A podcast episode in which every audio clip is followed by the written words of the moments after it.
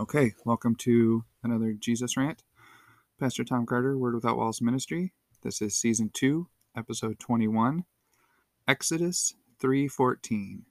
And the reason that I titled the episode that way today is because what we're going to talk about is well, I'll just read it and then I'll explain it because we're going to go into it a lot deeper. So, Exodus chapter 3 verse 14 reads, God replied to Moses, I am who I am. Say this to the people of Israel I am has sent me to you. And I I think that I will probably do a whole episode or maybe even a series of episodes on the idea of I am and the times that Jesus said that in the scriptures to identify himself and the power that comes with that identification which is kind of a little bit but what we're going to talk about today. But the important part for me for today is, excuse me, is that phrase, I am who I am. And in the King James, it reads, I am that I am. And what that means is that phrase, I am who I am, or I am that I am, it means I will be what I will be, or I will be whatever you need me to be. And we're going to read quite a bit of this chapter, uh, Exodus chapter 3, here in just a minute. But the point of it, and again, the point of this episode is we have to understand who we are in context to who God is and in context to each other. Because we all have, you know, many different uh, names or titles or roles that we assume or that we play in this life. Like, for instance, I'm a father and I'm also a son. I'm an employee. I'm a coworker. Uh, I'm a writer. I'm a I'm a podcast, you know, creator, whatever whatever podcaster, whatever you call that. So we all have different ways of defining ourselves. And it's important how we define ourselves because how you see yourself is how you will be yourself. How you think of yourself, listen, everything you do flows from what you believe. What you believe about yourself dictates what you will do, how you will act. It all comes from the inside out. Whatever's inside of you will come out of you because it's too big and it's too strong and it's too powerful not to. You can't hold it in. You couldn't hold it in if you tried. And when we're talking about our true selves, of course, we're talking about love. We're talking about Jesus. Jesus is our true identity God in the flesh, love in a body. God in our flesh, love in our body. So, in order to let what's truly, honestly, really inside of us come out, we have to know what's truly, honestly, really inside of us. We have to know it and believe it. We have to receive it and release it. We have to understand who we are in order to be who we are. And what I'm going to try to show today is that doesn't mean one thing in the same way that God meant it, we can mean it. In the same way that God meant, I will be whatever you need me to be, we can do that to and for each other. We can be what somebody else needs us to be, and we can do that without giving away our true selves, without giving away our identity, but by embracing our identity, by standing firm in, in, in the truth and in the knowledge of who we really are. So let's get into this. I have three pretty big passages I want to read today. So uh, let's jump into it and and we'll start right where we're at in Exodus chapter three. And this is uh, the heading here is Moses and the burning bush, and we're just going to start with verse one and read down to verse fifteen. So it reads, one day Moses was tending the flock of his father-in-law Jethro, the priest of Midian. Did you catch that? Not a lot of people always necessarily bring this up with Moses, but Moses was a shepherd. Type in shadow of Jesus. It all connects. It all comes back around. It's all Jesus. History is his story. So it says, He led the flock far into the wilderness and came to Sinai, the mountain of God. There, the angel of the Lord appeared to him in a blazing fire from the middle of a bush. Moses stared in amazement. Though this bush was engulfed in flames, it didn't burn up. This is amazing, Moses said to himself. Why isn't that bush burning up? I must go see it. And kind of a little bit of context here is that you may or may not know this about the desert, but bushes will not quite spontaneously combust, but just, you know, because of the heat of the environment, they will burn like all the time. that's nothing new. That's nothing big. That's nothing important. If Moses had seen a burning bush, he probably wouldn't have paid any attention to it.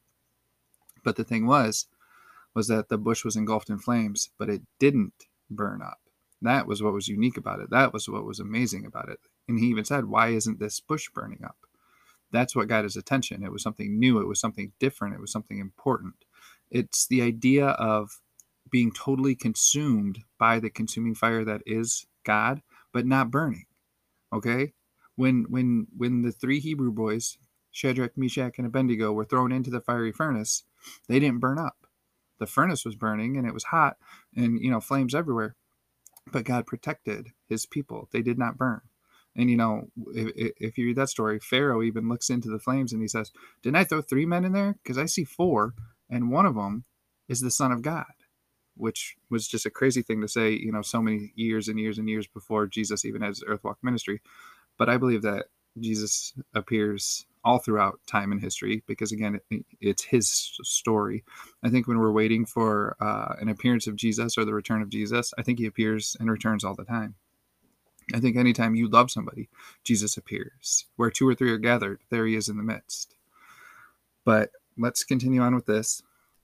Verse 4 says, When the Lord saw Moses coming to take a closer look, God called to him from the middle of the bush, Moses, Moses. Here I am, Moses replied.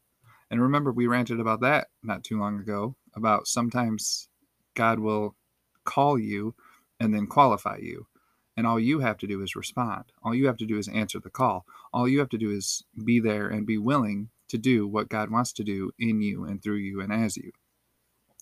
So, verse 5 says, Do not come any closer, the Lord warned. Take off your sandals, for you are standing on holy ground. I am the God of your father, the God of Abraham, the God of Isaac, and the God of Jacob. When Moses heard this, he covered his face because he was afraid to look at God. Then the Lord told him, I have certainly seen the oppression of my people in Egypt. I have heard their cries of distress because of their harsh slave drivers. Yes, I am aware of their suffering. So I have come down to rescue them from the power of the Egyptians and lead them out of Egypt into their own fertile and spacious land. It is a land flowing with milk and honey. The land where the Canaanites, Hittites, Amorites, Perizzites, Hivites, and Jebusites now live. Look, the cry of the people of Israel has reached me and I have seen how harshly the Egyptians abuse them. Now go, for I am sending you to Pharaoh. You must lead my people, Israel, out of Egypt. But Moses protested to God Who am I to appear before Pharaoh? Who am I to lead the people of Israel out of Egypt? God answered, I will be with you. Do you see what I'm saying? That's that's his whole point. He calls people to do things, but he will never leave us nor forsake us. If God calls you to do something, God will accomplish that thing. He'll just use you to do it. So he uh, again, verse 12, God answered, I will be with you, and this is your sign that I am the one who has sent you. When you have brought the people out of Egypt, you will worship God at this very mountain. But Moses protested. If I go to the people of Israel and tell them, The God of your ancestors has sent me to you, they will ask me, What is his name? Then what should I tell them? God replied to Moses, I am who I am. Say this to the people of Israel I am has sent me to you. God also said to Moses, Say this to the people of Israel Yahweh, the God of your ancestors, the God of Abraham, the God of Isaac, and the God of Jacob, has sent me to you. This is my eternal name, my name to remember for all generations. So, what God was doing was he was describing himself to Moses, and he was giving Moses all power and authority which you know again when jesus came on his earthwalk ministry he spoke a lot about how all power and authority has been given unto me and about how he gave that power and authority unto us. So it's all again it's the same thing over and over again. It's almost like god really wants us to understand this concept and and to uh, be familiar and be strong and be able to use this concept in our lives which is what I always try to do with these Jesus rants. You know, I always try to give something practical where the rubber meets the road, something that you can use uh, in your life on a daily basis. I don't want to swim too deep that you you can't hold your breath to get down there, and I don't want to uh, to overflow or or or overload or or overflood you with you know quote unquote deep truths. I just want to really give practical, easy to use uh, truths about God, which of course are truths about us, so that we can stop living a life of struggle and a life of just scraping by, and we can start to lead and enjoy the abundant, everlasting, eternal resurrection life of God. It's so important that we know who we are, where we are, why we're here, what's available to us, all of these truths about God, which again are truths about us, truths about the kingdom, kingdom living, living as a king and a priest and not as a as a slave living as a son, living as the physical embodiment of God, which again is love. We are the physical embodiment of love. Wherever you go, that's where love is. You can be whatever somebody needs you to be. And that's what we're going to look at next as we move to First Corinthians chapter 9. And I want to, excuse me, I want to read verses 19 through 27. 1 Corinthians chapter 9, starting with verse 19, reads Even though I am a free man with no master, I have become a slave to all people to bring many to Christ. When I was with the Jews, I lived like a Jew to bring the Jews to Christ. When I, when I was with those who follow the Jewish law, I too lived under that law, even though I am not subject to the law. I did this so I could bring to Christ those who are under the law.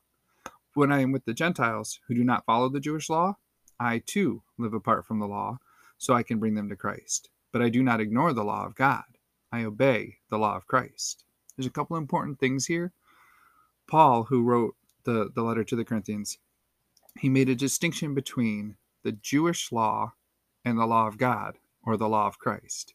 He made a distinction between Gentiles who don't follow the Jewish law and Jews who do, which it always amazes me and astounds me and kind of saddens me that so many people in the world, so many Gentiles, so many Christians, so many whatever you want to call call them or call us or whatever it is, we always put ourselves under the Jewish law, under a law that was never given to us. And we say, well, the Bible says, you know, the Ten Commandments say, but also nobody follows all of those Jewish laws. I don't know if, if, if the Jewish people do or not. I'm, I'm talking about Gentiles here because there's so many of them. I think there's like 800 some odd laws that they drew out of the 10 commandments and it's about like like sowing your field and not having mixed seed next to each other and it's about never touching a pig skin so all the football players are out or anybody who's ever played football is out uh, dietary restrictions um, wardrobe restriction like there's so like if you say I follow the Ten Commandments, but you don't follow all of those laws, you know, the Bible says in another place, uh, he who has broken part of the law has broken the whole law. So it's just funny to me that we kind of like cherry pick and we kind of pick and choose and we kind of preach our culture about uh, what we're supposed to do and not supposed to do according to the Bible. And uh, and again, you know, Paul was Paul said, "I'm going to do I'm going to do it any which way in order to bring people to Christ. If I'm with the Jews, then I will live like a Jew in order to bring them to Christ.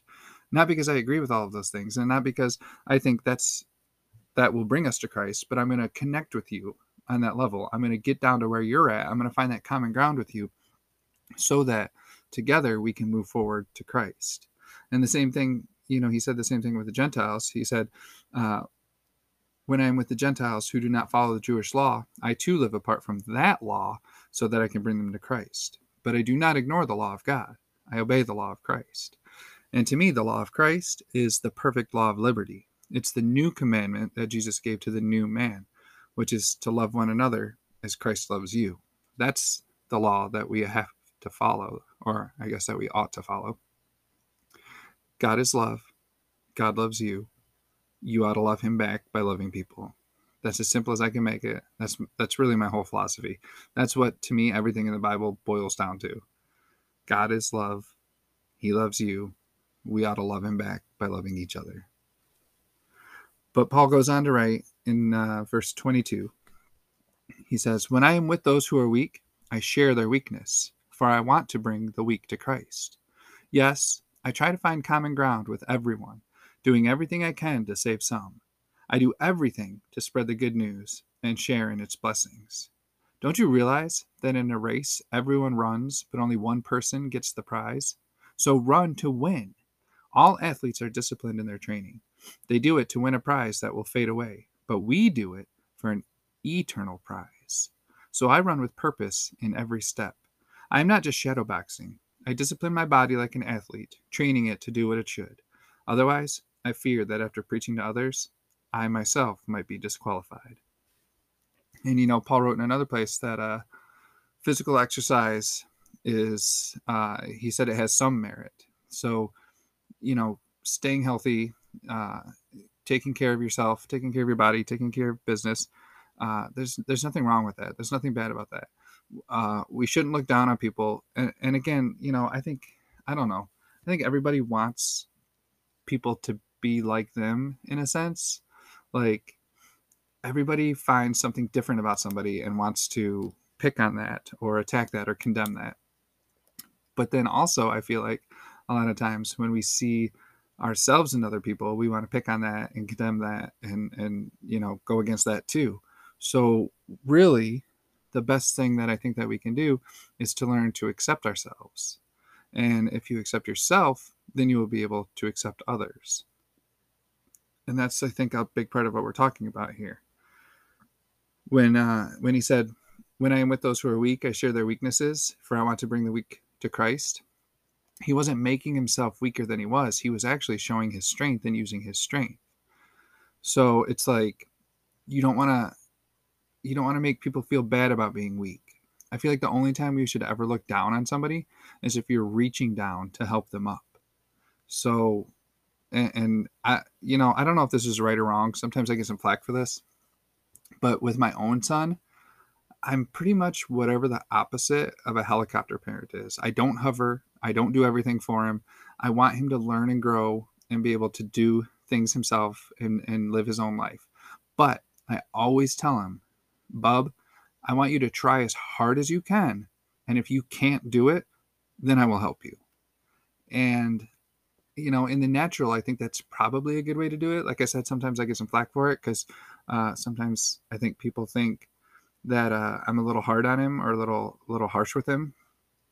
But I, I, ha- I have a sincere hope that that's going to bode well for him as he continues to learn and grow and get older and mature.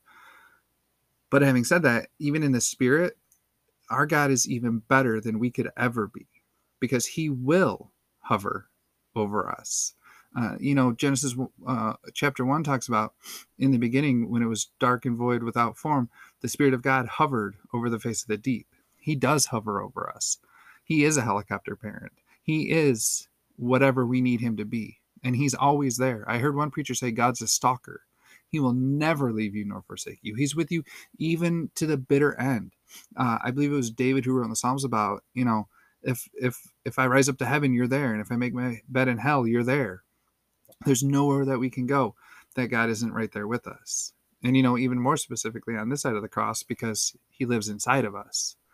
So uh, my point, what I'm trying to say is, you don't have to be weak in order to share someone's weakness. When you share their weakness, you're actually being strong because you're helping them with their weakness. You're helping them through their weakness. Like like if if if you don't drink but somebody else does, that doesn't mean you have to go drink with them. It just means you you don't have to condemn them for their drinking. And you can even, you know, like to some degree like you can help them and be like well okay i'll come out with you for a few you can have a few and i'll be your designated driver and i'll make sure you're safe and i'll take care of you. To a degree you know you don't want to enable people but you want to be able to fellowship with them and and and find that common ground with them so that you can bring them to christ.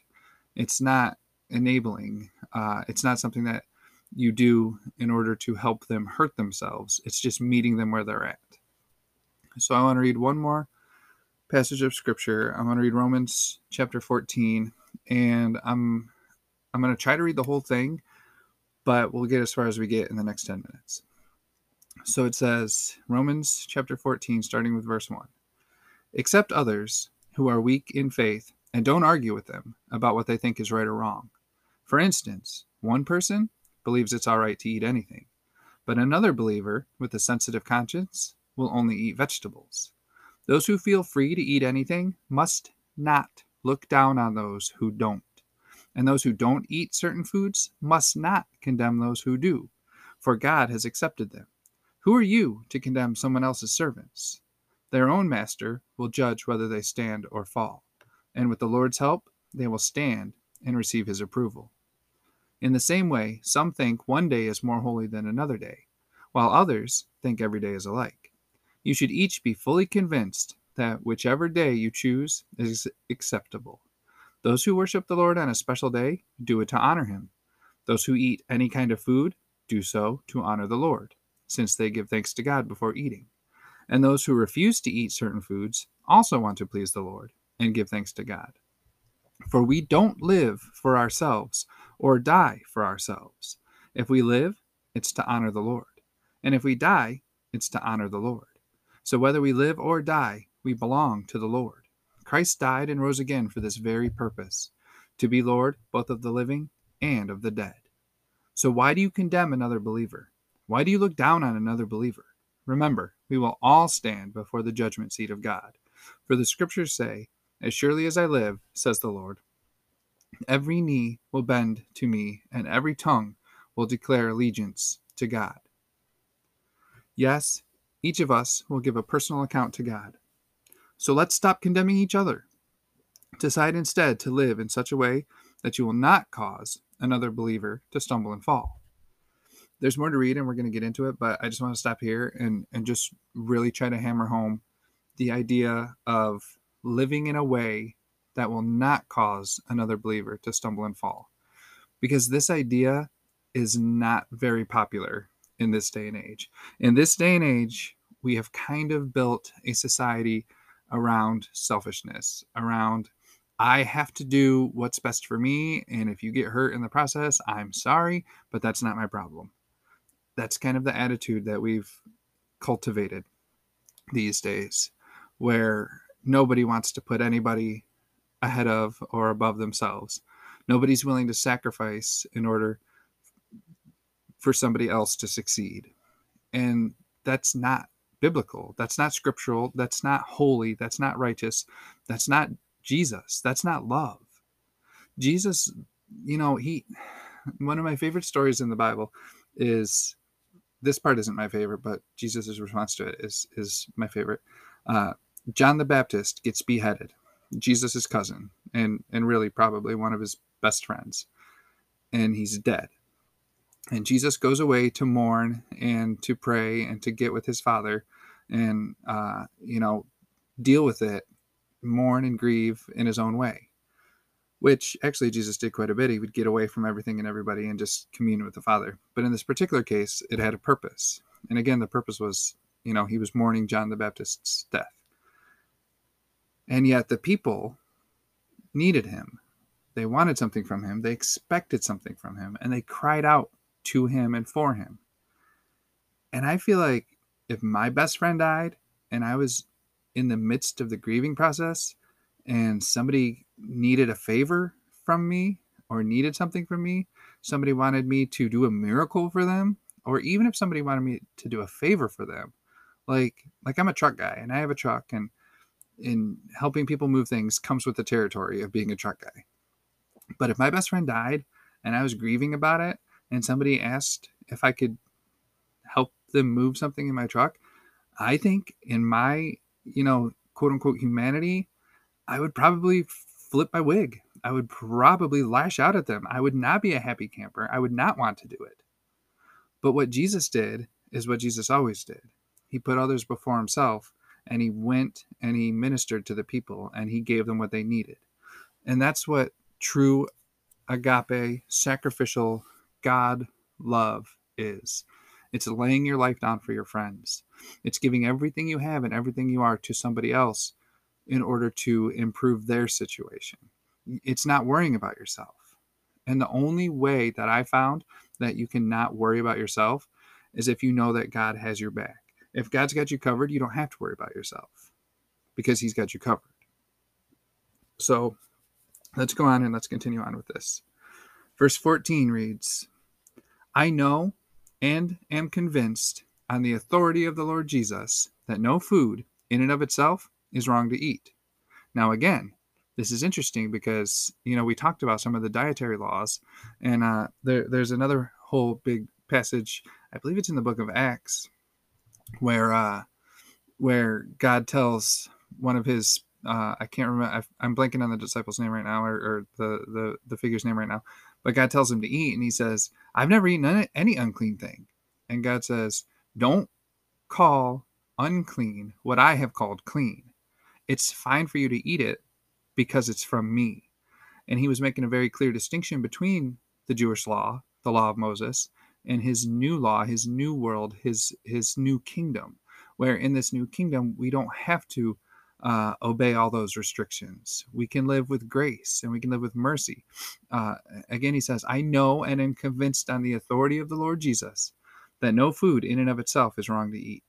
But if someone believes it is wrong, then for that person, it is wrong. And if another believer is distressed by what you eat, you are not acting in love if you eat it. Don't let your eating ruin someone for whom Christ died. Then you will not be criticized for doing something you believe is good. For the kingdom of God is not a matter of what we eat and drink, but of living a life of goodness and peace and joy in the Holy Spirit. If you serve Christ with this attitude, you will please God, and others will approve of you too. So then, let us aim for harmony in the church and try to build each other up. Don't tear apart the work of God over what you eat. Remember, all foods are acceptable, but it is wrong to eat something if it makes another person stumble. It is better not to eat meat or drink wine or do anything else if it might cause another believer to stumble. You may believe there's nothing wrong with what you're doing, but keep it between yourself and God. Blessed are those who don't feel guilty for doing something they have decided is right. But if you have doubts about whether or not you should eat something, you are sinning if you go ahead and do it. For you are not following your convictions. If you do anything you believe is not right, you are sinning and again that just uh, one more time reinforces to me that sin is simply unbelief. Sin is simply believing anything other than what god says and then of course acting out of that belief. You always act out of your belief. What you believe dictates what you do and how you act. But here's the thing. In order to be for others what god is for us i am that i am i am whatever you need me to be I will be what I will be. In order to do that, we have to put others first. To go back to my drinking uh, example, if you don't have a problem drinking, but you know somebody does, and then they see you drinking, and then they think, well, if it's okay for him, it must be okay for me. And then there they go down, you know, downward spiral. Then your freedom has put them in bondage and again it's this it's this mindset that we have that well i i, I can do whatever i want to do and if it hurts someone else too bad. But that's not a good mindset to have. A better mindset a more excellent way is to say i'm not going to do something that would hurt you. If me drinking this beer is going to cause you to start drinking i don't even need it. I'm not worried about it. It doesn't bother me to have it so it shouldn't bother me to not have it. I'm not going to use my freedom to put myself under bondage to something. I'm going to use my freedom to help free others I'm going to be whatever you need me to be. I'm going to be all things to all people so that I might gain a few for Christ. I'm going to love everybody so I can show everybody what love is all about. And again, love is laying your life down for your friends. Love is giving everything you have and everything you are, not worrying about the fact that it seems like the more you love, the less people love you. Just do what God puts in your heart to do. And if you're going to do something that's going to hurt somebody else, don't do it.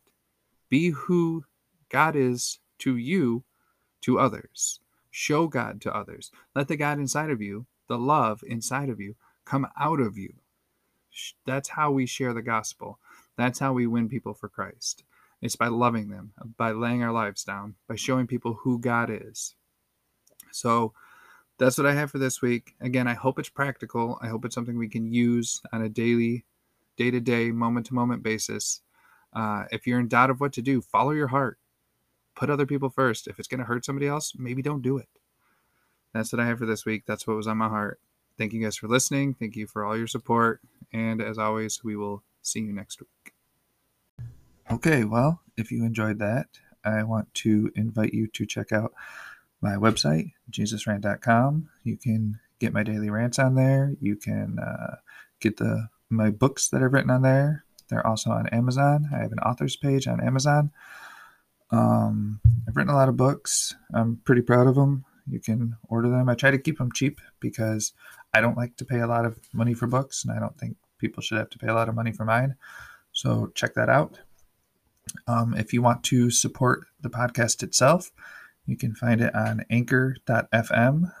If you just search for Jesus Rant, um, you can support it monetarily. You can support it by uh, liking it, sharing it, subscribing to it, and you can su- you can support it. Excuse me, by word of mouth, by telling people about it, uh, helping other people listen, find it, and listen to it. And uh, thank you once again, as always, for spending your time to listen to it to uh, to help me to get the word out, which you know, as we know by now, is is my heart is just getting this word out. Word Without Walls Ministry. Um, so just thank you for your support. I love you, and there's nothing you can do about it. Amen.